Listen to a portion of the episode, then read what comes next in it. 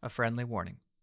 Some of the stories in the Monster Box contain scenes depicting adult themes, strong language, sexual content, and intense violence. Listener discretion is advised.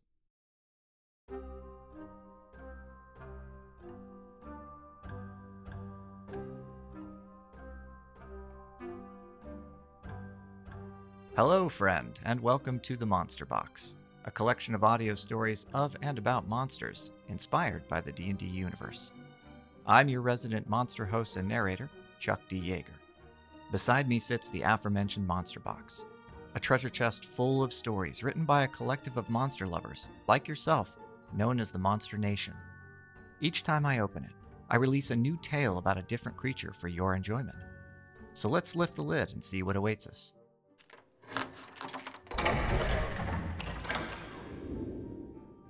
Today's mysterious narrative focuses on the Dryad. Now, many of you might be familiar with these female fairy spirits which live within trees. They act as guardians of the natural world around them, striding from plant to plant as they watch over their lands, unable to travel far from their bonded tree. Trees can have many uses for a community living nearby, though, and some of those might be of the darker variety. What might happen when such a tree has a dryad lurking inside? This story is brought to you by me, dear listener. I hope you enjoy it. It's entitled Green and Golden Flowers.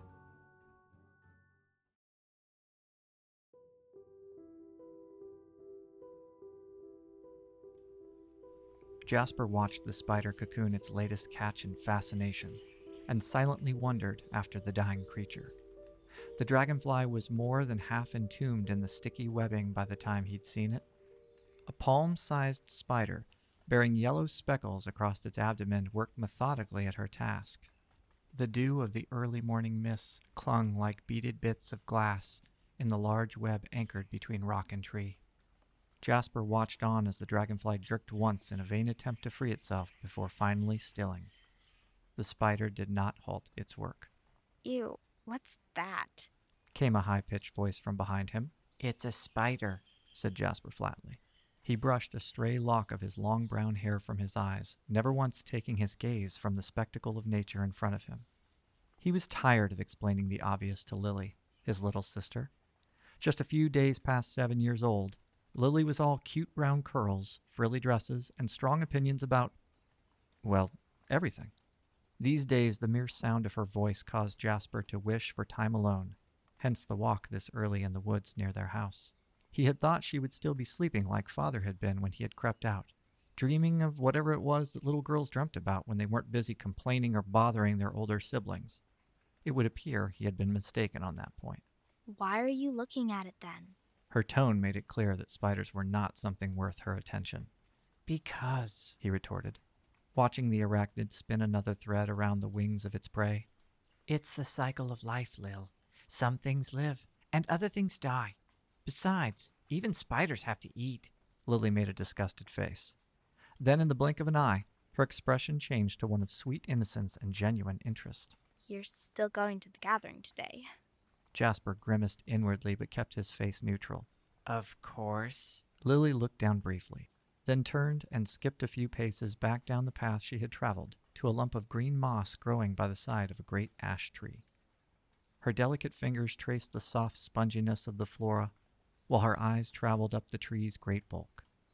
Jasper stared at her for a while, wishing she would head back and leave him in peace. Father isn't, you know. She finally said, a distant look playing across her doll like face. She moved from tree to tree, stopping to pick up a smooth rock slightly smaller than her palm. She felt it briefly before flinging it into a nearby creek. The soft sploosh told Jasper her aim had been true. None of this was news to him. Jasper knew his father wasn't fond of the ritual that the town had dubbed the Gathering. Honestly, he couldn't really blame the man. It wasn't like the gathering was a joyous occasion. And besides, his father used any excuse to dive into his work and escape the local gossip these events often brought. Jasper knew their father would be busy working in the shop that sat beside their house, preparing leather and soles for the next batch of shoes or boots that had been paid for. Being the town cobbler certainly kept him busy, which was good for the family as it brought in the money needed to survive. With a heavy sigh, Jasper turned from the spider to look at his sister. Why are you here, Lily? Do you need something? Lily stopped skipping amongst the bushes and trees and giggled softly. Nope. Came the cheerfully tart reply. Jasper breathed in once for patience and then gestured back down the trail to their home. Well, then, don't you have chores to be getting on to before the gathering? The look on his face clearly indicated that even if she didn't, she should. Lily toed at a small green frog hopping nearby as she laced her hands behind her back and held her head up high. Nope. She called back in a sing song voice as she began to sway back and forth, rocking on her buckled shoes. Jasper knew that continuing down this path with Lily was likely to make him even more annoyed. A sudden thought occurred to him, and he decided to take a new tact. Well, then, he said, glancing back briefly to the spider and her prey, I guess I should leave you. Unlike you, I do have some place to be. Lily's eyes momentarily opened wider, and her sway faltered ever so slightly. Curiosity exploded across her face as she launched into a barrage of questions. Where? What is it? Where are you going? What are you doing? Is it a secret? Is someone meeting you? Who? Who is it? Her questions came faster than the local drunks on a free ale night at the Toasted Tavern. Jasper smiled to himself quietly as he turned and walked back down the path that would take him into town. Lily was a blur of frills and curls as she bounded past him. She quickly spun around and walked backwards ahead of him. Slow down and watch where you're going, said Jasper. It'd be a shame if you tripped and tore that pretty dress in a patch of nettles. Lily at least had the common sense to halt her backpedaling and match his stride. Her hands unconsciously smoothed her dress as if to soothe it from her brother's horrible insinuations. Answer me. Her petulant whine reminded Jasper of the cries of the baby goats near the Henson's farm, except the goats were way, way less exhausting to deal with. I'm going, Jasper started, trying hard to hide his growing mirth, to the broken well. Lily stopped so fast she almost tripped and fell. Jasper continued walking. He knew she was afraid of that place. The old broken well near the tree line just north of town was nothing to be worried about, but for some reason Lily had always hated that place. She said it gave her nightmares. If there was one place he would find peace before the gathering claimed his time, it was there. Wh- why? Why do you have to go there? Her voice was softer now, hushed and hollow. Jasper halted and spun smoothly on his heel. He cocked one eyebrow at her. Why don't you come and find out? Lily chewed at her bottom lip and fiddled with her dress. Then she shook her head and broke off at a trot away from him. Just remembered I forgot Sina back at the house. Sina was Lily's favorite doll. I'll meet you at the gathering. Don't be late, Scout. It was a nickname she sometimes used for him when they had both been younger. Jasper had often pretended to be one of the king's scouts searching for a bandit, played by Lily, of course, in a little game of hide and seek. Back then, the forest had been a place for both of them to enjoy together. Jasper watched as Lily disappeared down the forest path that would take her home. Jasper couldn't help but smile at his own cleverness. He breathed in the crisp morning air and allowed his shoulders to relax. Being around Lily could really work him up at times. He was glad he had thought quickly about a way to salvage what little free time he had left. Just then, a peal of bells sounded beyond the trees. Jasper looked up with a start, but the repeated pattern was not signaling an alarm. It was the sound the town used for a general summons. Judging by the light in the woods, Jasper had thought it was still early, but the bells indicated that he had spent longer than he had thought in the forest this morning. The gathering was getting started. Adjusting his cloak about his shoulders, Jasper gave one more longing look to the leaf strewn path that crisscrossed before him. He had always found solace in the woods. Turning reluctantly, he set off back down the same path Lily had chosen and headed back home. Nearby, the spider kept spinning.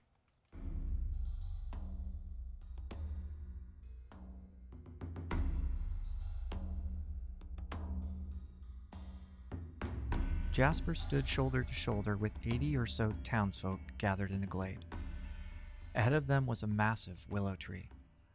The trunk was easily nine grown men across, and the branches stretched so high it felt as if, at times, it was a pillar supporting the very heavens above.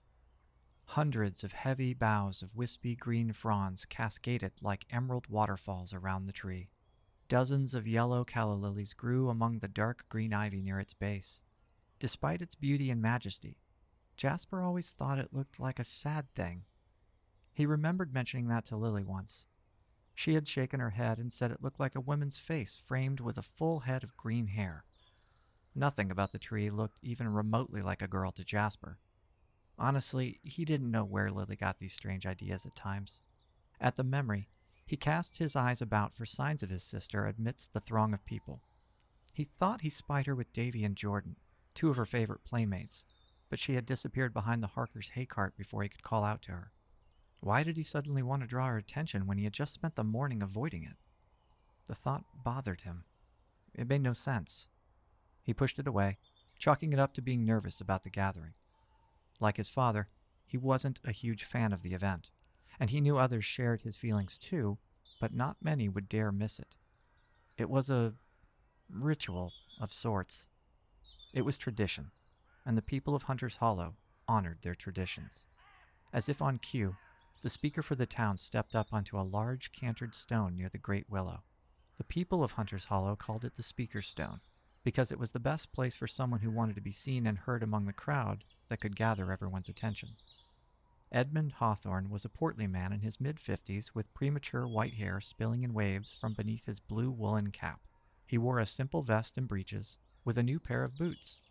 Jasper recognized the dyed black high calf boots. He himself had helped fashion them a few months back when Speaker Hawthorne came calling. People of the Hollow, Started Edmund in his usual deep bellow. you all know the reason for our presence here today. Many in the crowd muttered an assent. Here and there, people shifted on their feet in anticipation of his next words. Edmund Hawthorne nodded a few times as he peered out over the resolute faces of his community. Jasper's face wasn't the only one that wore a grim expression. Overhead, the gray skies began to allow a slow drizzle to fall. We do not take this lightly, for it is never an easy thing when a gathering is called. But we must do it. It is our duty to each other. The safety of the Hollow demands it. With that, the speaker gestured to the side where the crowd was parting. Jasper was sure he saw Lily now, darting out of the way of some of the town's larger men who were leading a young man with a gold vestment draped about his shoulders into the glade. What was she doing over there? He watched as she darted towards the tree line with a few other kids. He would have to talk to her afterwards. He could have sworn he saw Speaker Hawthorne glance her way, a look of disappointment flickering across his face. The man wearing the golden cloth was shaking now. His face was turned away from Jasper, but his movements reminded Jasper of a cornered animal, unsure of whether to run or fight back. The bindings holding his hands behind his back and the thick cord of rope around his neck told Jasper that neither was likely going to happen. He'd seen too many gatherings to know how they all ended. Sometimes people tried to run, other times they fainted dead away when they reached the clearing. Once he even saw a young girl bite and kick so hard they had to get four men just to hold her down before the potion could be administered. But in the end, the result was always the same. The speaker had been talking while Jasper's mind relived the past, and so he had missed the pronouncement. The crowd answered in unison. Nine have come before. This one we give to her. Jasper's throat had tightened. He couldn't say the words. Had anyone seen him not speak them? Oh, gods. He was pretty sure no one had noticed.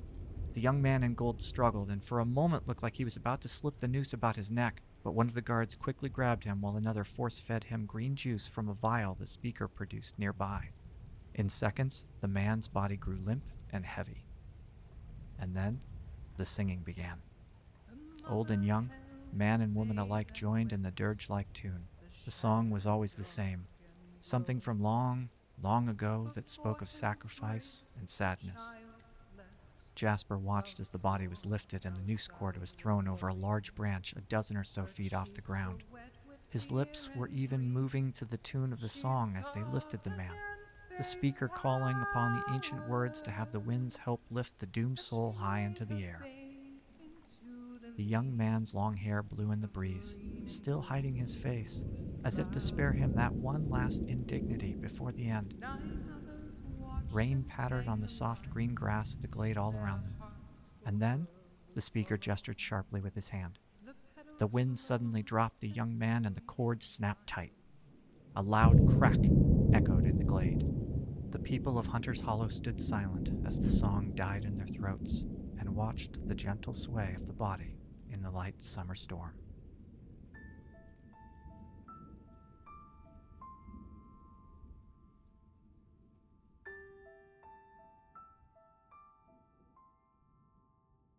Jasper wandered lost in thought, distracted and troubled, as he often was after a gathering.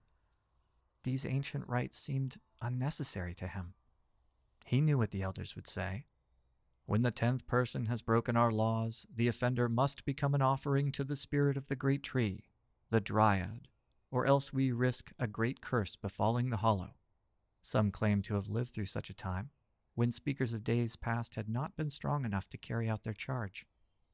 During those days, many in the town had died of sickness, war, or famine. But when the rites were observed, peace seemed to settle on the town of Hunter's Hollow, and prosperity followed. Jasper's toe struck something hard, breaking his reverie, and he yelped in shock. He looked up to see the moss eaten sides of a ring of stones standing three feet high. The broken well. Its trellis of wood where a pail might hang had long since rotted away. The ring of mortared stones stood mostly intact, but time and weather had eaten away at the lip of the well, wearing down the stones in most places. On the southern face, the ring had fallen completely apart, leaving a V shaped wedge in the moss covered stones. On the ground nearby, the roots of the great tree could be seen undulating through the uneven soil. Why had he wandered here, so far from home? He shook his head as if the action could somehow whisk him to the warmth of his fire. He hadn't noticed how dewy the land had become and how wet his hair and clothes were. He was cold. It was time to go. Is it time already? The voice was feminine and not one that Jasper recognized. It had a sad tone to it, as if the speaker did not want to know the answer. Who's there? Jasper looked around, a slight fear settling in the pit of his stomach. He couldn't see anyone else amidst the nearby trees. You didn't say the words. The voice continued. Jasper thought he could see the outline of a person sitting just inside the tree line, about 20 paces ahead. The light had faded to a dusky gloom, so he wasn't sure who it was just yet. He took a step towards the figure, curiosity winning out over concern for the moment. Who are you? called Jasper cautiously, his voice suddenly raspy. What are you doing in there? The figure stood with one smooth motion and stepped into the faded light. She was beautiful, with long dark hair the color of walnuts, olive skin, and a slender build that reminded him a bit of his mother, dead these many years. He was immediately certain that he both knew her and that he had never seen her before that day. The sensation overwhelmed him briefly, and he had to pinch the bridge of his nose and close his eyes momentarily to clear his thoughts. When he looked back, she was nearer to him. Her dress was a beautiful gown threaded together with images of flowers winding their way around a tower filled with stars. But when he looked into her large green eyes, he saw a sadness there like he had never seen before. Are you ready to help me find my path? She smiled ruefully. To be my scout? Jasper gaped in confusion. Lily? It couldn't be. This woman was much older and looked nothing like his sister. But still, no one had ever called him Scout but her. The woman smiled briefly. I am more than just the Lily child. With your help, I can find my way to the very heart of this land and form my seed once and for all. Jasper tried to step back, but the figure shifted and was suddenly inches from him. He tried to hold her at bay, but he found his arms felt leaden at his sides. He had a sudden flash of the man from the gathering, hands firmly bound behind his back. The woman gently put warm hands on his shoulders. Lily, or whoever you are, look, I don't understand. What are you talking about? What's going on? Why can't I move my arms? Tears fell unbidden from the woman's beautiful face. Please tell me you'll be the one to help me find her, to find my child. Her voice grew softer, so he had to strain to hear her. What's happening? Jasper felt as if his world was crashing down around him. Nothing made sense. This strange woman, the heaviness in his arms, her babbling about a missing child, a kaleidoscope of emotions and fears crashed into him like waves at high tide, and he felt the world slide out from under him. Another flash, this time of the townsfolk hoisting the man with the gold investment off his feet. I've given you what ease I can. Her voice was like a mother's croon to a scared child, comforting and soft. A brief happiness amidst all this pain and suffering. It's not enough. I know. but it's what I can offer. Her words were gentle as she cradled him in her arms, rocking him back and forth slowly. Now it is time for your offering, little scout. He couldn't feel the ground beneath his feet. Why was he looking up into her tear streaked face? The woman hummed a wordless tune, and Jasper found his eyes growing heavy as his pulse began to slow. Our time together grows short. He could feel the weight of her body pressing briefly into his. She kissed him then, a full and passionate kiss. And in that embrace, a spark of something warm and full of possibility transferred from him to her. Jasper shuddered once, a thrill running up his spine, a brief sensation of ecstasy, followed by a weighted collapse. A hopeful cry rang out from the woman's lips as she smiled and buried her head into his shoulder. Her hand brushed a stray lock of his hair, and at that moment, the memories peeled away in his mind like the skin of a bright red apple, revealing a horrible, rotten core of truth at its center. He recalled the summons of the bell, the arrival at the gathering, the crowd bunched together, and then the memories shifted to reveal the truth. His name being called. His panic and a brief struggle as strong arms grabbed him, holding him fast, the speaker placing a golden mantle around his shoulders, watching Lily run into the tree line, tears in her eyes, then a judgment he could not escape, and a chorus of voices offering him up to her. The woman licked her lips once, as if to savor the taste of a fine meal, and let her hands fall to her belly, gently caressing it through the fabric of her dress. With your spirit, I now have enough collected to form a new seed. Your sacrifice will not be in vain. Jasper felt a great weight on his chest, even as the woman began to recede from his view. He was finding it hard to breathe. A tightness gripped his throat once more as the wind picked up and the distant thunder boomed. Thank you. Her voice was distant and breathy and genuine. Then it was gone. Jasper forced one eye to open. He found he was no longer lying on his back, but instead was looking down as if from a great height, suspended by a cord around his neck. Lightning flared, illuminating the great tree's branches all around him. Cold wind bit into his flesh, and rain had soaked his body to the bone. Dark spots danced before his eyes. In the far distance, he could hear the echo of a dirge like tune. It was a song of sacrifice and sadness. He jerked once before finally stilling.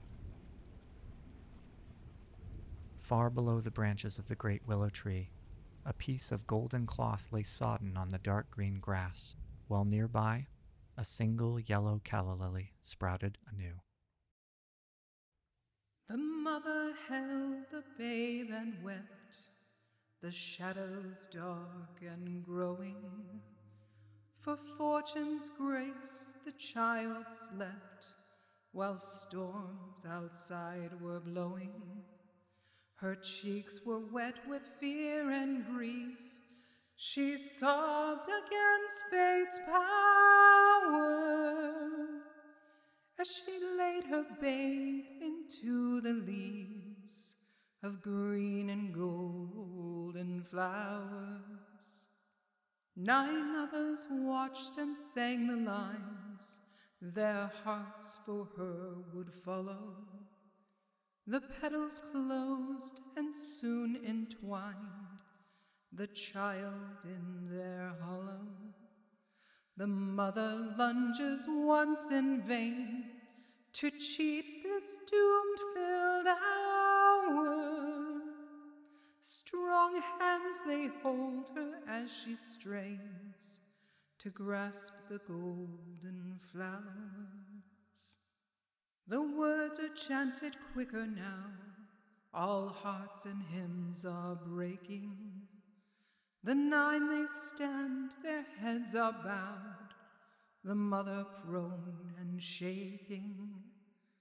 The ancient words of elders sung, nine voices fill the tower. A wind begins to stir among the green and golden flowers. With lightning's crash and thunder's wail, the spell at last is finished. The seed will grow beyond the veil, our race will not diminish.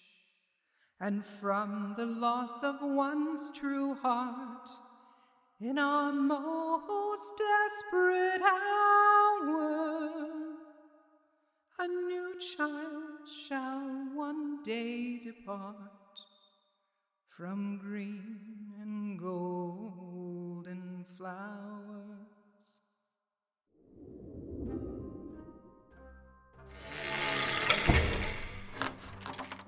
And with that, our story comes to a close.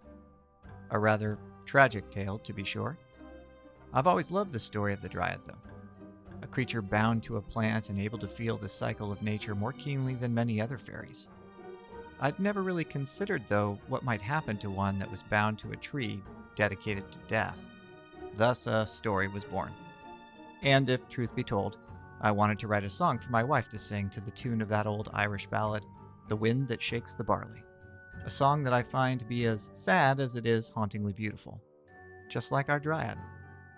Thank you for tuning in. Today's tale was written, narrated, and produced by Chuck D. Yager. Voice talent was provided by Zane Balay, Clem Tieger, Tania Yager, and myself. The singer for The Green and Golden Flowers was Tania Yager. All music is by Kevin MacLeod, licensed under Creative Commons by Attribution 3.0. If you have a story about a monster and want to join the illustrious writers of the Monster Nation, feel free to contact us at themonsterboxawaits at gmail.com. And until next time, remember, there's a story within every monster.